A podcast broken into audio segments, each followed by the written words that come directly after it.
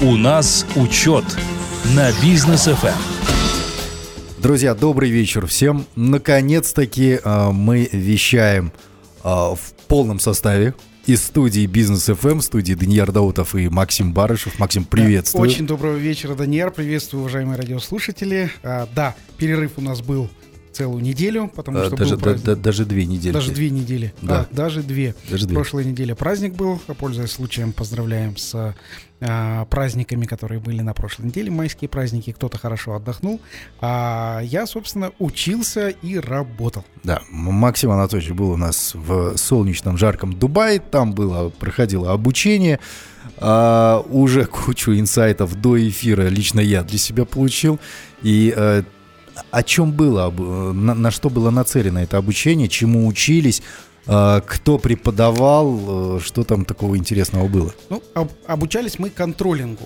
А, контролинг это а, такое новое слово. У нас в Казахстане контроллеров а, не так много. А, насколько я знаю, их два или три на весь. Казахстан. А, контроллеры это люди, которые не просто а, физически контролируют соблюдение процессов, но и являются такими путеводителями и связующим звеном между а, руководством, то есть советом директоров и исполнителями. Контролинг, а, он заключает в себе а, функции финансового директора, а, функции руководителя по производству, но не руководителя а, в плане а, руководства сотрудниками, а руководитель процессов. То есть он а, смотрит, как а, соблюдаются процессы и где-то подсказывает методы улучшения этих процессов. То есть это вот такие вот люди-контроллеры, Мгм. которые, а, ну, э, которые, которые в больших крупных компаниях, международных компаниях это стандарт. Иметь такого человека у себя в штате. Некоторые имеют по несколько десятков. Ну, вы у нас контроль. обучение прошли. Я так понимаю, что многие из э, групп компании учет, да, тоже э, представители, сотрудники были. А, и это, контроллеров теперь у нас на сколько? На 5 человек больше? А, Сейчас мы, Казахстане. мы сейчас прошли только первую ступень. А, Ага. Перед нами выступал а, Клаус Айзельмайер. Вот, он один из а, руководителей Академии контролинга. Вот, он а, также работал а, в заводах, например, а, Porsche, а, в заводах, которые а, поставляют а, за- запчасти для, а, в том числе, Мерседеса. Вот рассказал а, Мгм. свою историю, как это все интересно и насколько а, Мерседес а, очень щепетильно относится не просто к результату труда, а к процессам, а, которые внутри этого. То есть у них есть целая комиссия Мерседеса, которая проверяет заводы, поставляющие запчасти на Мерседес. Вот если интересно, расскажу одну историю про это. Так. А, пришел м, человек на завод Mercedes и сказал, говорит, у меня уже есть а, автомобиль Ferrari, а, тот красный цвет Mercedes SL, очень дорогого а, Mercedes, он немного отличается от моего цвета Ferrari, ну, на э, в Мерседесах сейчас всего 16 цветов. Мгм. Вот. А а, тогда его заказ приняли и говорят, ну, хорошо, мы вам под этот цвет подгоним ваш Мерседес. Вот. Оказывается, чтобы подогнать э, одну машину на Мерседес, необходимо сделать таким образом заказ, а, чтобы эта машина стояла на конвейере ровно в тот момент, когда а, соответствует краска соответствующего цвета. То есть там весь конвейер прочищается, эта краска Мгм. а, в этом баллончике а, только для одной машины. Мгм. И это нужно ну, соответствовать. Это первая проблема, которую там выстроить нужно этот весь процесс, перестроить под одну машину. А второе, у Mercedes красит на своих заводах машины, а зеркала красятся на других заводах.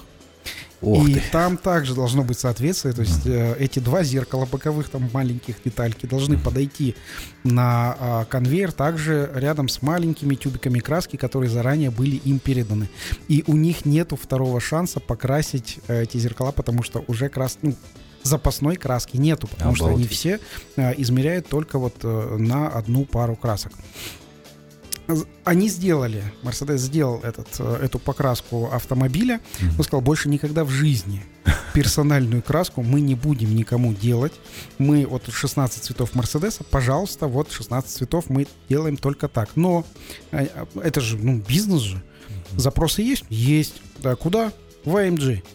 А, ну, они открыли подразделение. Да, открыли по- подразделение так называемых тюнинговых Мерседесов. Мгм. Хотите, а, даже вот была история там а, под цвет сумочки. Девушка пришла с сумочкой. Мгм. Хотите Мерседес под цвет сумочки? Пожалуйста, в AMG. Ну, там получается цена на X умножается. И AMG, и Брабус это вот эти вот. Да, Их. да. Вот, и они, получается, делают все по заказу. Хотите цвет какой-то там Мгм. перламутровый другой, э, хотите там наворот, хотите тюнинг, пожалуйста, это все в AMG. Mercedes делает только те автомобили, которые можно собрать у них на сайте. Другого они не делают ничего. AMG, пожалуйста. И только в это стоке. бизнес-модель, да, только в стоке. И Мгм. бизнес-модель у них вот именно такая. Вот, началось наше обучение а, с, вот, с таких вот историй. Вот, и а, самое начало, которое мы начали задавать вопросы, а в чем же, э, что, какие вопросы нужно задавать себе до начала бизнеса, до начала а, компании, э, как стартапа, только стартапа мирового уровня, сразу же. Мгм. Вот. И ответы, которые мы получили до начала бизнеса. Первое, самое важное, самое главное, это нужно понимать, на каком рынке мы находимся. То есть э, является ли это рынок растущий, то есть динамика рынка, то есть каждый все больше и больше клиентов на этом рынке. Или же это рынок, э, который уже сформировавшийся, то есть он, он допустим, уже есть. А, Количество клиентов не растет, но и не убывает. И а, рынок а, снижающийся или схлопывающийся. То есть количество клиентов падает. Вот. а, Сформировавшийся рынок, это пример рынок, вот, который мы сейчас обсуждали, это рынок СТО, станции техобслуживания. А, Их достаточное количество, количество а, клиентов, оно не растет, но и не убывает, примерно оно одинаковое. Зависит от количества автомобилей, которые приходят на рынок а, для, для ремонта. Мгм. Вот. И СТО, что посоветовали сразу же сделать на этом рынке? Выбрать свою нишу, выбрать свое, свое как а, он сказал, супер а, супер э, эффективность, в чем вы будете суперэффективны. И, например, для СТО он говорит, суперэффективно вы можете открыть СТО в спальном районе, куда люди приезжают вечером, оставляют машину, вот, и вы несколько дней можете ее ремонтировать. Мгм. Вот, э, это может быть суперэффективно для СТО. Или второе, суперэффективность для СТО, это там, где СТО берет на себя все а, возможные нюансы с автомобилем. То есть он там моет ее, он а, там пе- м, после а, ремонта. И также а, все запчасти, которые для автомобилей требуются, Мгм. подбирает тоже это СТО. Весь комплекс услуг. Весь комплекс услуг, да. И здесь он говорит, вот здесь СТО, когда подбирает запчасти на автомобиль вместо клиента. Здесь, э, у, э, так как у СТО есть возможность получения скидок от продавца запчастей, эту скидку э, э, СТО зарабатывает себе. То есть э, сейчас вот, вот бизнес-модель, уважаемые владельцы СТО, сейчас вам расскажу. Вот, если вы э, за клиента покупаете зап- запчасти, вы можете или же по- получить скидку у, у э, поставщиков запчастей, или же вы можете за то, что вы закупаете запчасти, сделать себе э, какой-то э, заработок от клиента. Почему? Потому что вы как СТО знаете, где эти запчасти найти, знаете, по какой цене их купить, и знаете, какие запчасти подойдут к какой машине. Ну и там и маржинальность хорошая, да, потому что Да. вот, например, я там приезжаю на сервис э, с, со своей модели автомобиля, я просто загнал, мне повесили пакетики на машину, на руль пакетики, Да. в чистоте ее загнали. Я, я не парюсь даже, а где они будут брать эти запчасти. Они уже там есть. Починили, выгнали. Пока все это делается, я либо домой поехал, либо кофе попил. Ну, не да. в комнате ну они, ожидания. главное, смету вам до начала дали, вы Конечно. согласовали и сказали, да, 30 тысяч тенге, нормально, все, хорошо делаем. Вперед делать. Меняйте эту кнопочку. Да. Вот. Э, Это первый вопрос, то есть какой рынок существует. Второе, это какую долю планируете занять. То есть если у вас, ну, опять же, СТО, это локальный рынок, э, доля которого может э, формироваться из а, количества живущих а, авто- автовладельцев в вашем районе, который Мгм. можно доехать в примерно там за один час. То есть это доля рынка а, этого СТО. Вы уже см- смотрите, а, сколько СТО таких же похожих находится в, а, у вас рядом, сколько вы можете а, охватить клиентов, сколько вам достаточно. Если у вас, допустим, СТО на 5 подъемников, а, сколько вы автомобилей можете в день ремонтировать. То есть, допустим, 5 Мгм. подъемников, 5 автомобилей в день, а, 30 дней, это 150 автомобилей. Вот. Э, тоже в Европе мы думали, что там работают выходные и все, ничего подобного. Они работают в выходные и э, особо, ну, там, крупные э, СТО, они работают круглосуточно. Потому что они считают затраты э, и оборачиваемость капитала через инвестиции. То есть, если они затратили инвестиции и поставили подъемники, Мгм. им нужно как можно э, быстрее эти подъемники окупить. Да. Соответственно, у них есть ночные сервисы. То есть туда заезжают таксисты, вечером оставили, м, к утру, чтобы все было готово. Все. К утру приезжает этот человек, поспал, все, пожалуйста, машина готова, помыта, там масло поменено, шины поменены, кол- колодки поменены, забирай. Вот Это круто. это, это, это они так работают. То есть там не, не отдыхают. Вот это вот про долю рынка. Вот. Ну и а, также вопрос, который до начала бизнеса задается, это какую часть ак- активов готовы вы профинансировать сами, а какую часть актива э, вы возьмете финансовый рычаг. Финансовый рычаг это или же вы привлекаете инвесторов, вот, партнеров в свой бизнес, Мгм. или вы а, берете финансирование у а, банков второго уровня, вот, или же выпускаете а, какие-то свои ценные бумаги. Мгм. У них это, это все развито. То есть даже маленькая СТОшка может выпустить свои бум- ценные бумаги. Выйти на IPO. И условно, да, выйти на IPO, выйти на а, какой-то рынок а, акций а, Мгм. местного значения и а, взять ну, такое- какое-то количество владельцев, которые будут получать а, уже дивиденды, Дивиденды? с а, продаж. И владельцы, которые купили акции, они говорят, а, условно говорят, так, ты ночью что, не работаешь? Ну-ка, работай, мы должны дивиденды получать. Вот, это, это, это такой нормальный вопрос. Вот это контролинг. Да, э, но самый главный вопрос, на, э, который э, себе задает предприниматель уже до, до начала открытия, самый важный вопрос это вот это риск неопределенности. Основатель, он берет на себя этот риск. То есть у него может бизнес полететь, а может он вложить все деньги, и бизнес просто схлопнуться. Мгм. И вот этот вот риск предпринимательства, он самый интересный, потому что риск неопределенности, он дает возможность заработать x5, x10, x100, Мгм. а может э, этот риск неопределенности сработать, и предприниматель до начала бизнеса может все потерять. А то еще и в минус уйти. Да.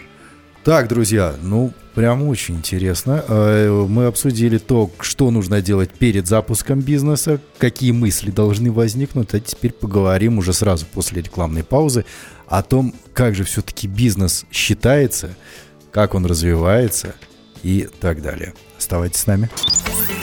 У нас учет на бизнес Эм. ФМ. Продолжаем, друзья. Обучение, э, которое Максим прошел в Дубае, да, потратил деньги на это. Вот теперь бесплатно в эфире Бизнес FM делимся основными тезисами того, как развивать бизнес, как делать его действительно по-настоящему прибыльным, как делается это все на Западе, в Европе и так далее. Вот мы обсудили то, как до ухода на рекламу, а, что нужно делать перед запуском бизнеса, который должен стать масштабным, большим, да, на всю планету. А, на примере СТО, кстати, мы это обсудили. Я, вот как правильно Максим заметил, во время перерыва сейчас СТОшники, наверное, сидят и думают, а что, так можно было, что ли? Да, вот в- Зарабатывать в Европе, круглосуточно. да, в Европе СТОшники работают круглосуточно. Вот. Ну и, э, да, кратко повторю, э, первая часть программы, то есть э, какие вопросы задаются до начала бизнеса. Это на каком рынке растущий, в- уже выросший или падающий рынок э, будет находиться предприятие, э, когда откроется. А следующее это какую долю рынка э, планируется занять. То есть если на растущем рынке, соответственно, там условно 5%, и 5%, если она 5% остается, то это вместе с рынком Мгм. должны расти количество клиентов, соответственно, равняется количество денег. Вот. Ну и какую часть активов готовы профинансировать самостоятельно, то есть что-то купить или э, вложить в активы. И на какую часть привлечь, э, собственно, партнеров, э, каких-то делать, сделать займы и так далее. То есть три основные вопроса. Но самое главное – это риск неопределенности, который на себя берет каждый предприниматель. Вот. Мгм. Неопределенность может привести к успеху, а может привести к банкротству каждого предпринимателя. Но, надеюсь, всех, кто нас слушает, приведет риск Только неопределенности, но приведет только к успеху. Так, окей, а глядя на европейские там фильмы и так далее, постоянно смотришь, и начальство вечно требует от своих сотрудников отчеты. Ну, у нас это тоже распространено вот в последнее время, особенно распространяется, но не так повсеместно, как там. Там э, вот опять-таки любой сотрудник СТО, да, он должен написать какой-то отчет, что он делал в течение дня и какие выводы он сделал для себя. Да. Вот, насколько это эффективно. А, ну, начну с того, что как, как у нас э, формируются многие отчеты вот в Казахстане, чем отличается от э, европейского подхода. У нас э, отчеты — это так называемая переброска данных. Э, то есть сформировал некие цифры, э, перебросил этот отчет руководителю, руководитель посмотрел на цифры и сказал «Окей». Если хоть что-то сказал, потому что бывает такое, отчет улетел, вот, э, и руководитель в ответ ничего не сказал. Ну, то есть пригодился отчет, не пригодился, может, mm-hmm. в полочку куда-то положил, может, забыл про этот отчет. У нас бывает так. В Европе отчеты, а, они отражают ре- реальную действительность. То есть отчет, как они считают в Европе, то есть он как навигатор, он показывает, где мы и куда мы идем. Вот, если, ну, если ничего не изменится. Mm-hmm. То есть, вот, например, а, так как отчет, он отражает реальность, а, то отчет может показать, что если ничего не изменится, то мы в конце года получим на 20% ниже, чем запланировалось. Вот, и э, руководителю это скидывают. Вот, отчет э, также он предупреждает об опасности, так как он справедливый, он правильный, он правдивый. Э, пред, он предупреждает об, об опасности заранее, то есть в момент формирования отчетов и защиты а, отчета говорят, что вот есть опасность. Вот. Ну и хороший отчет, он побуждает к действию. То есть, если отчет не побудил вас к действию, если отчет ради отчета, э, это отчет считается плохим. В Европе, там, где есть контролинг, э, отчеты вот, э, стараются делать только те отчеты, которые побуждают к действию. Вот также э, бюджет, защита бюджета, это часть отчета. Что такое бюджет? Бюджет это цифровое выражение действий, исходя из целей и планов компании. То есть бюджет это цифры. А, условно, а, как, как может выглядеть а, отчет? Вот, ну, вот мы сейчас голосом на радио приходит менеджер к руководителю и защищает отчет. Например, за, там, за 4 месяца этого года. И говорит, вот у нас мы выполнили там такое-то количество от планов, и если мы про- продолжим делать то же самое, а, то в итоге мы получим на 20% меньше, чем мы ожидали в конце года. Но я вас предупреждаю сейчас заранее. Вот. И э, руководитель говорит, хорошо, э, принято. Вот, что ты пред, предлагаешь сделать для того, чтобы мы достигли нашего уровня? Вот, и менеджер уже сразу же приходит с э, каким-то решением о том, что, э, что в отчете должно тоже э, как-то скорректироваться до э, того момента, чтобы достичь планируемые результаты. Вот, кстати, вот в лайфхаке мы об этом и поговорим. Да, в конце программы обязательно. Но это уже прям какой-то анализ целый, да, который сотрудник да. делает. Да, да. Вот и, именно так. То есть отчеты это вот именно а, и именно содержит и анализ, и цифровые показатели, и количественные показатели. И а, зачастую а, отчет содержит уже и затратные части. Почему? Потому что бывает, э, что затраты на а, формирование продуктов, э, на производство продуктов, э, затраты увеличиваются в моменте. Вот тоже говорят, в Европе стабильные, стабильные цены, в Европе стабильность инфляции нету, Поэтому мы точно знаем, что там прогнозируется через 2-3 через года, сколько там будут стоять цены. А, это ошибочное мнение. Это миф. Это миф. Вот. А, за последний год, 2022, тоже мне сказали, а, цена на газ выросла в три раза. То есть там да. у них там, соответственно, ну, если это из-за геополитики, да, из-за этого всего. Соответственно, да. выросли и коммунальные услуги. Кроме того, а, на сырье, то есть это на а, металлы, на какие-то полупроводники, еще что-то, тоже цена выросла. А, если на металл она выросла в два раза, то на полупроводники это 10-18 раз. Вау. Не, не просто так чуть-чуть, а на 18 раз. И угу. если... А проводники, полупроводники, они маленькие, но они дорогие.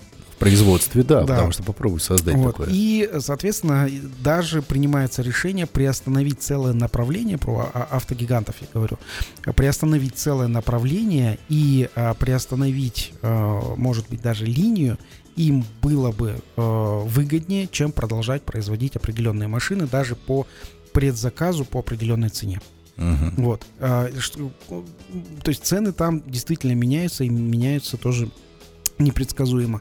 Но что в Европе э, интересно, не так, как у нас, э, они не работают себе в минус, стараются не работать, потому что у них есть э, совет директоров, а над советом директоров есть владельцы, то есть акционеры, и акционеры будут задавать вопрос. Даже самый миноритарий, маленький акционер будет задавать вопрос, зачем вы это дел- делаете, если, если это невыгодно. Угу. Так, слушайте, ну, э, что касается вот как раз-таки э, отчетов, анализов, да, это очень похоже на то, что делают те же самые японцы, да, да. когда каждый сотрудник, он э, улучшает кажд... Э, свою деятельность, улучшает свою работу, и э, дает все начальству, да, вот и начальство в... недоумевает потом, а за что его премировать, он же свою работу делает. Да, да, да. В Японии это называется кайдзен, да. а в Европе это называется lean management, то uh есть бережливое, произ... Э, бережливое управление, а, там, где пытаются также сэкономить на каждой, на каждой мелочи, на каждой скрепке. Это, это прям очень круто. А что касается самих правил, которыми а, предприниматели в Европе а, придерживаются, да, что они используют. Есть ли какой-то свод правил, да, потому что мы всегда на бизнес FM пытаемся найти вот этот алгоритм. Раз, два, три, э, результат. Вот сейчас вот как раз-таки э, именно тот самый момент, угу. когда европейский алгоритм, а, здесь вот на обучении, это называется 10 заповедей предпринимательства. А, собственно, сейчас я этими 10 заповедями и поделюсь. А, первая заповедь – это бюджет бюджет, то есть все у них а, формируется через финансовые показатели. Угу. Бюджет должен бросать вызов, но также должен быть достижимым. То есть, если а, бюджет или же слишком завышенный, достижение бюджета, или слишком простой, это демотивирует. Вот. А, соответственно, нужно ставить реальные картины. А, что делают, если бюджет по мнению э, ниш, низшего управляющего состава, он завышен. А, тогда высший управляющий состав объясняет или же приходит через там определенную а, ну, фасилитация, это называется, через определенное событие. Фасилитация — это когда собираются несколько человек и находят наилучший выход из а, сложившейся ситуации. То же самое brainstorming, только... Да, да. По сути. Вот, брейншторминг, ну вот они проводят именно вот это вот по, по, по таким вот правилам и а, показывают возможность достижения бюджета уже всем собравшимся на вот этой вот сессии. Вот. И если м, есть люди, которые не понимают, как достигают бюджет, угу. в Европе все просто сори, вы не понимаете, как это достигнуть, значит, вы это не сможете достигнуть, вам с нами не по пути. Угу. И они увольняют таких людей сразу же в моменте. В моменте тогда, когда люди говорят «не понимаю». А, как выяснить, понимает человек или не понимает? Просто спросить его. Если он может повторить это, если он сможет э, сказать, как э, метод достижения, значит, он понимает. Значит, он работает дальше в команде. В команде команде достигаторов. Главное вот. сделать это до того, как сотрудник станет членом профсоюза, потому что там профсоюзы — это просто доберманы на цепи. Да, но, но профсоюзы также понимают, то есть э, там профсоюзы внутри, профсоюзы участвуют в этой сессии а, для достижения, а, соответственно, э, плана по, а, по бюджету. Вот. Это первое. То есть бюджет должен бросать вызов и быть достижимым. Второе. А, для а, одной области действительно всегда может быть только один бюджет. То есть их не может быть два, три или скрытый, или бюджет в конвертах. Угу. Такого там не бывает. Бюджет всегда открыт. Бюджет э, всегда открыт для всех сотрудников, а, то есть все сотрудники видят, какую часть а, от, от э, реального достижимого результата, какую часть занимает сотрудник. Это сотрудники и а, те, которые зарабатывают деньги, то есть это у нас, например, менеджеры по, по продажам, и те сотрудники, которые являются центром затрат. То есть это, например, клининг, чистка, уборка помещений. Там всем показывают, э, сколько стоит там их рабочее место, Мгм. сколько стоит их достижение, э, сколько они внесли вклад в э, получение результата. Вот это тоже, это все открыто. Каждый знает, сколько он, э, за, ну, сколько он принес, какой вклад он вложил. Третье. Выполнение бюджета предпочтительнее, чем какие-то другие благоприятные отклонения. То есть, например, если человек сэкономил, но не выполнил бюджет, это плохо. М. То есть человек должен не экономить, но бюджет в- соблюдать. Или же он сэкономил и выполнил бюджет, это хорошо. Это Это вообще, наверное, сам, Да. самый-самый э, такой лучший момент. вот. А, в бюджет. Что еще в бюджет вкладывается? А, в бюджет вкладывается ожидание инвесторов. То Мгм. есть а, инвесторы говорят, что нам нужно 15% годовых. Для Европы это сейчас нормально. О.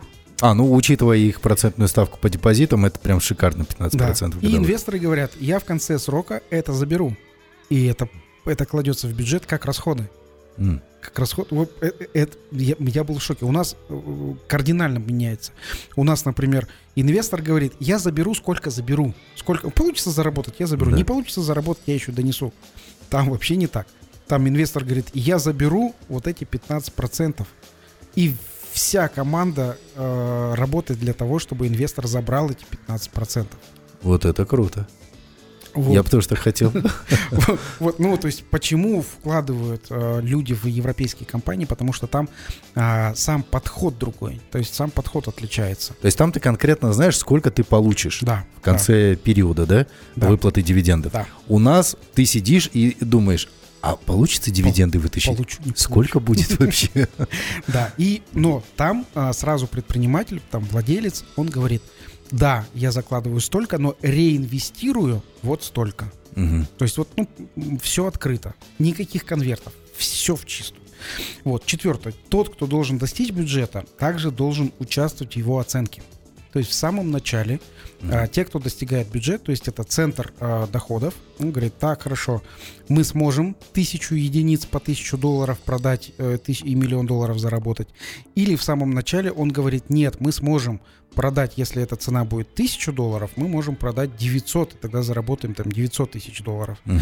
Вот. А, и- или же, если мы можем там перевыполнить, то тогда давайте ставить более реальные планы в самом начале. То есть они не занижают, они участвуют на самом, в самом начале, что тоже интересно. То есть у нас получается вообще по-другому. У нас так, шеф решил, что вы должны миллион долларов принести. Делайте, что хотите. Да. Он- Повышайте цену, Там- понижайте да. цену. там, там, там не так. Мгм. Вот, там а, они участвуют в обсуждении в самом начале. Все, кто а, должен достичь бюджета. Следующее. Бюджет должен разрабатываться снизу вверх. Мгм. То есть, э, если э, предприниматель ставит цель, то есть 15% годовых, то снизу вверх идет уже исполнение. То есть, хорошо, хотите 15% годовых, то нам нужно доинвестировать сюда, сюда и сюда, например, в маркетинг, в переоборудование, еще столько-то. Нужно переинвестировать вот такую сумму. Мгм. Вот это приходит снизу вверх. То есть это м, такие методики обсуждения достижения результатов. А, еще скажу так, что у них годовое собрание перед годом, оно проводится, знаете, когда? Когда? Ну, вот примерно, как думаете, вот годовое собрание, оно точно проводится не в январе, не в феврале, оно проводится Ну, перед началом года и планируется бюджет до начала года. Вот как думаете, когда? э, ну вот судя по логике, август-сентябрь. Готовится с июля Так. август-сентябрь уже первые расчеты, октябрь итоговые, э, Мгм. итоговая подготовка к следующему финансовому году. Я почти попал, с да. июля месяца. С июля, Вот. окей. Это, это тоже очень интересно. э, От нас это все отличается. Вот. И бюджет. М, Шестое это бюджет. Он выступает в качестве путеводителя. То есть отклонение от бюджета есть там методики, которые проверяют отклонение от выполнения бюджета каждый день. Некоторые компании э, выполняют вот эти вот, э, э, проверяют отклонение от бюджета. Самое частое, которое вот встречалось каждые 10 минут. Не понял, еще раз. Каждые 10 Каждые минут. 10 минут. Они проверяют отклонения. А, да, от бюджета. У нас, если раз в год там что-то посмотрели, то уже хорошо. Вот там есть такие компании, они работают круглосуточно, там потоковое, а, потоковое производство, Мгм. и они а, проверяют каждые 10 минут, так ли они, столько ли они сделали, нет ли никаких-то остановок браков, то есть все ли, все ли идет по плану, каждые 10 минут. Вот, ну просто по количеству, как вы думаете, сколько, а, сколько продается киндер-сюрпризов в мире?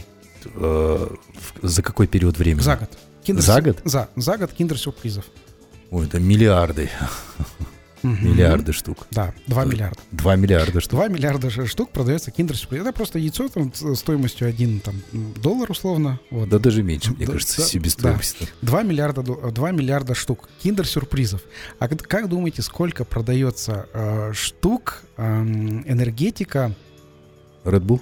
Разбул? А наш любимый с Максимом на- на- напиток, который мы часто перед эфиром употребляем, но, э, но поменьше. Больше. А даже больше? Больше. взрослые хотят быть более энергичными, Да, чем дети да, счастливыми? В мире в год Редбулов продается 7 миллиардов штук. 7 миллиардов баночек Редбула продается в мире. Обалдеть. Поэтому вот когда вот э, 10-минутное отклонение, вот представьте 10-минутное отклонение, которое Это- может дать погрешность там в несколько ты- Миллионов тысяч, долларов. Тысяч штук, да, в несколько ми- миллионов долларов, да. Вот, поэтому там это все дело э, анализируется постоянно. Так, Вот. Ну я предлагаю сразу продолжить сразу же после э, рекламной Давай. паузы, потому что наши рекламодатели тоже должны Да, бюджет свои, должен пополняться. да, свои миллионы и миллиарды Поддержим, зарабатывать. поддержим бизнес FM прослушиванием рекламы. Друзья, оставайтесь с нами. У нас учет на бизнес ФМ. А мы продолжаем, друзья. Итак, после короткой рекламной паузы э, обсуждаем заповеди европейских предпринимателей. На чем мы остановились, Максим Анатольевич? Мы, мы остановились а, про а, отчет, вот, про бюджет, отчет бюджета, и а, что бюджет является таким а, путеводителем, что а, мы проговорили о том, что бюджет смотрит как минимум раз в месяц, как минимум раз в месяц.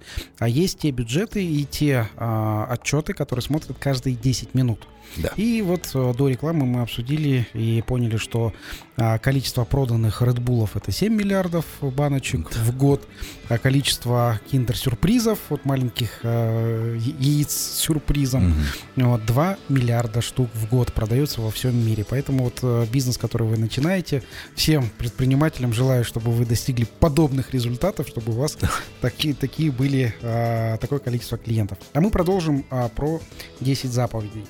Следующее это анализ отклонений. То есть анализ отклонений а, бюджета, а, а, он предназначен в основном для а, самого руководителя бюджета. То есть его задача в случае отклонения принять правильные управленческие меры, которые входят в его компетенцию. Вот. И это отклонение бюджета это норма. Мгм. Вот. В Европе тоже вот, к отклонениям относятся нормально. Об этом же мы проговорим в лайфхаке. Восьмое. А, Бюджет — это оперативный план. Вот. Он а, не должен изменяться в течение бюджетного периода. То есть, если бюджетный период месяц, он не должен изменяться. Вот. Но последствия отклонений, они должны учитываться, и они называют эти а, отклонения скольз- скользящим планом вот, который уже э, превращается в ну, скользящий прогноз и учитывается э, в следующих прогнозных периодах. То есть, например, э, как они предположили, развитие будет э, коронавируса, соответственно, они бюджеты все переделали. И чтобы не уйти в минусы, многие предприятия приостановили свое производство, а, или же они приостановили полностью, или э, сократили на некоторое количество времени. Но те предприятия, у которых бюджет был сформирован и защищен, обычно это крупные предприятия, они с этими бюджетами пришли в местные исполнительные органы и сказали, что мы сокращаем, но для того, чтобы предприятие выжило, вот по нашему бюджету, который вот был сформирован, нам необходима доплата из, из э, страны такое-то количество денег. Вот как раз-таки для таких моментов открытые бюджеты и формируются. Да, они говорят, мы все открытые, мы все года э, были открытые, мы налогоплательщики, mm-hmm. стабильные, устойчивые. Если вы хотите продол- продолжить, пожалуйста, нам э, дайте финансирование. И финансирование получали те предприятия, конкретное, обоснованное с, в э, твердой европейской валюте. То есть это вот э, такие вот были э, прогнозы. То есть говорят, если э, мы будем стоять год, угу. то, пожалуйста, столько. Если мы будем стоять там столько месяцев, пожалуйста, ежемесячно давайте столько. А, сколько э, в основном они а, получали на амортизацию производства и на заработные платы сотрудникам, чтобы этих сотрудников сохранить и не уволить. Вот, соответственно, то, что открыто, это, открытость бизнеса ведет к а, также от взаимной открытости государства к бизнесу. Вот. Не знаю, что из чего следует, или же сначала государство должно быть открыто, а потом бизнес, или наоборот, сначала бизнес должен открыться, потом государство. Вот. Но а, в Европе там открыто все. И бизнес для государства, и государство для бизнеса. Следующее. А, если отклонение превышает определенный допуск, вот опять же, что было у них в 2020 а, году, то согласованное при разработке бюджета, то лицо, ответственное за бюджет, оно информирует своего руководителя непосредственно, а дальше, если это, это отклонение довольно серьезное, то отклонение обсуждается на совете директоров, угу. для того, чтобы перестроить всю стратегию. Вот. И крупные предприятия, опять же, в 2020 году, в момент э, коронавируса, перестраивали всю стратегию бизнеса и делали это ну, оперативно и быстро. А, опять же, во главу угла, то есть э, самое основное у них это цифры. Они все показывают на цифрах. То есть если а, продолжит производство, то а, к банкротству это приведет через, там, условно, 3 месяца. Если остановить производство и получить из бюджета, из э, государства деньги, то предприятие выстроит, выстоит и будет развиваться. То есть это сейчас примерно вот э, работает таком масштабе. Ну и десятое. А, отклонение не обязательно означает провал. То есть это просто есть такая кривая обучения. Об этом вот как раз-таки вот проговорим в а, рубрике лайфхак. Лайфхаке, да, в рубрике лайфхак. И а, тоже хочу сказать про Европу. Сейчас в настоящий момент, даже несмотря на то, что цены на сырье, на газ, на а, все в Европе повышаются, европейцы, оказывается, крупные компании, они переформи- переформатировали свои бюджеты еще в 20-х годах и переформатировали с таким запасом, что им сейчас э, достаточно э, денег, э, чтобы производство не останавливать, а даже в, нескольких, в некоторых отраслях производство развивать. Например, отрасль электромобилей, которые говорили, mm-hmm. э, мы вот обсуждали с ребятами там отрасль электромобилей и как в электромобиле идет э, Европа.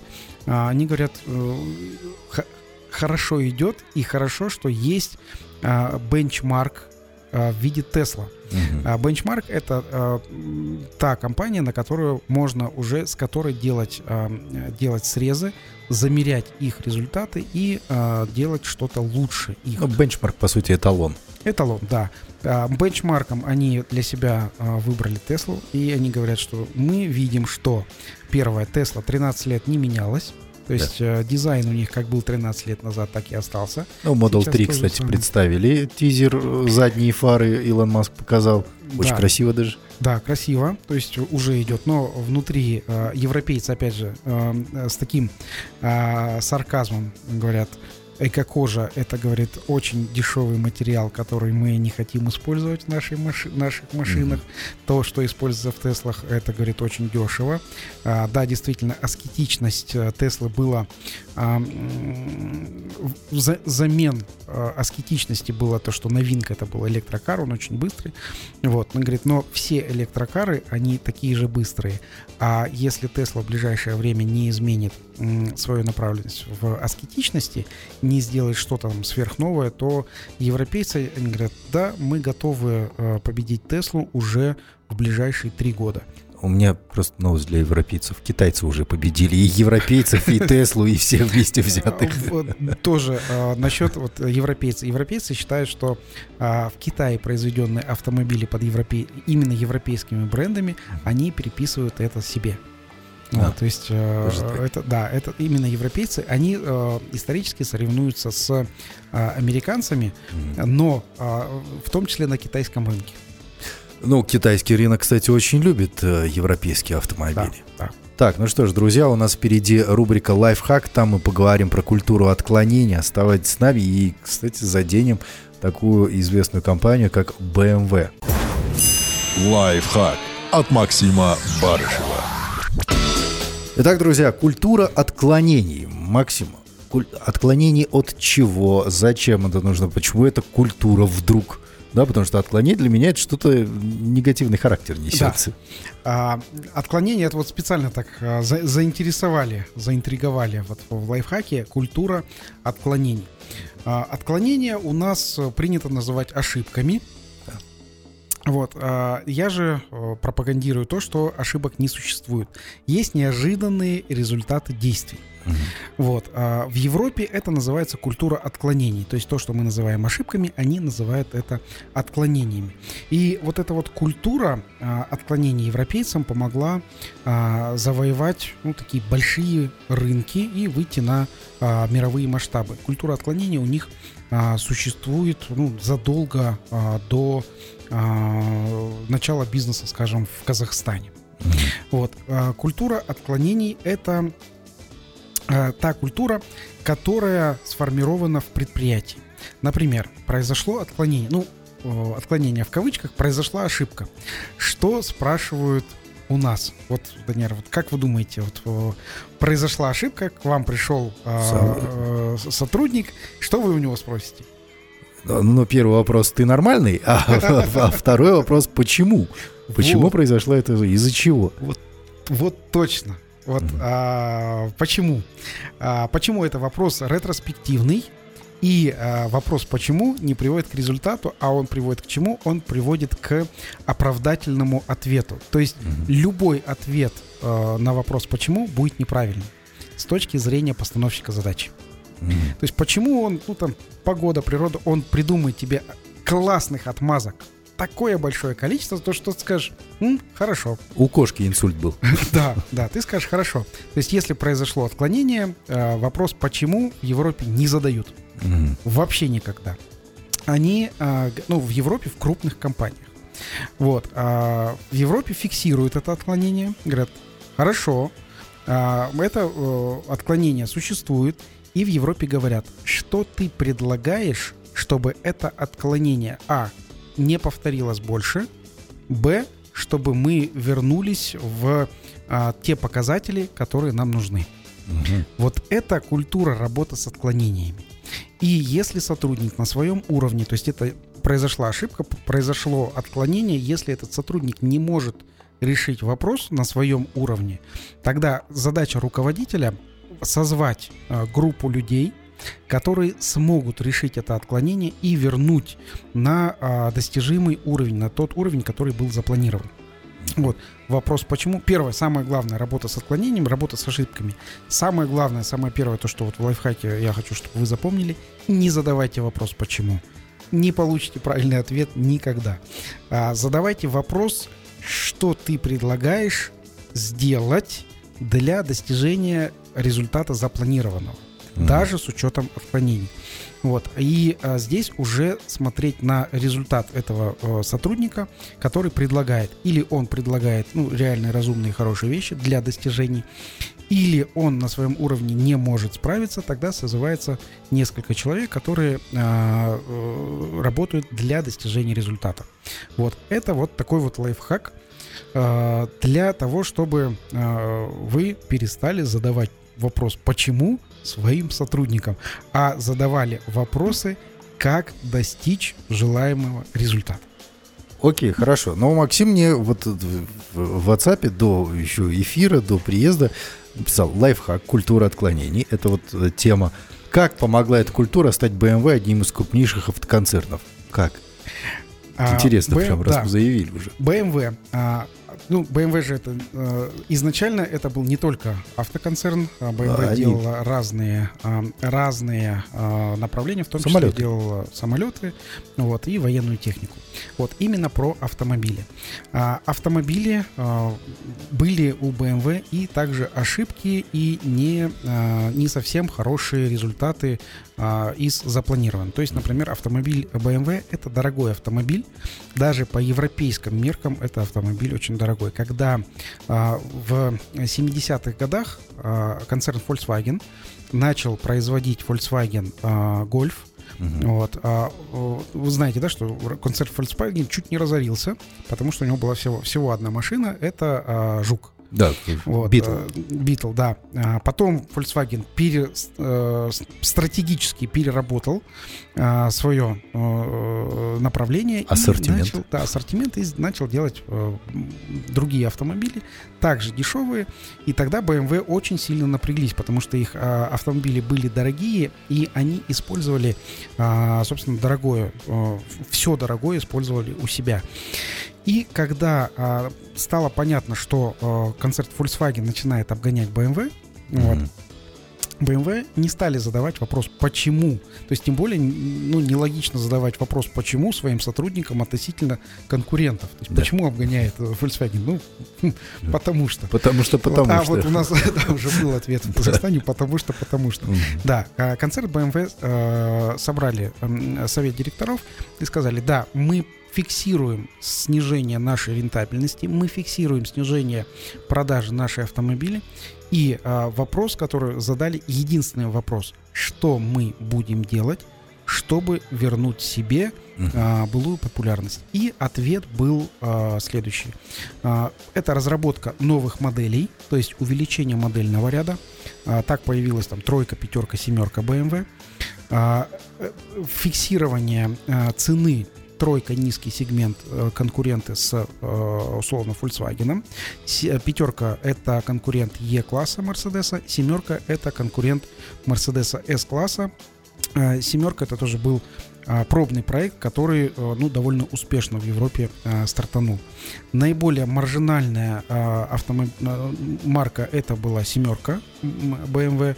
Вот. Наиболее менее маржинальная была, а, самая ми- минимальная маржа, маржа была на тройке BMW, но за счет количества проданных BMW она а, м, увеличила оборот и увеличила приход денег. И также BMW сделала тогда а, раздел а, Мгм.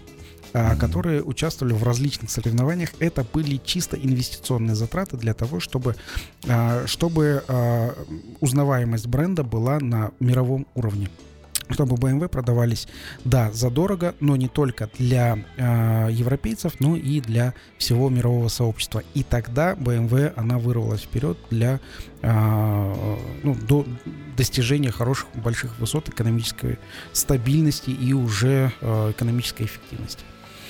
Так, ну вот такая вот история с BMW. Вот, кстати, по поводу дороговизны автомобиля. У меня в студенческие годы был автомобиль BMW, как Ну, раз таки тройка. был. Э, Нет, глупый. Потому что бедный студент, а кормить BMW надо, жрет а как бы не в себя. СТО. Да, вот тут как раз вопрос про СТО, Вы, да. наверное, знали полностью всех э, СТОшников, которые ремонтируют BMW. Абсолютно, абсолютно. На Жарокова Альфа-Раби было прям, прям как сейчас, помню, чуть выше Дунаевского. Да, а, этот сервис-центр. А, Так что от меня лайфхак. Если вы бедный студент, не покупайте себе BMW. Самая большая глупость, которую можно сделать. Спасибо большое, Максим, а, за сегодняшний, ну, действительно, это прям такой мини-мастер-класс, тренинг для предпринимателей, особенно 10 заповедей. Мне очень зашло. Ну и очень понравилось э, про то, как европейцы подходят к отчетам. Да, что это не отчеты, это целые анализы, Да. это решение вопросов. Это круто. Да, спасибо большое. Э, Спасибо, что были с нами. Всем желаю отличного продолжения дня. Всем пока. Пока, друзья.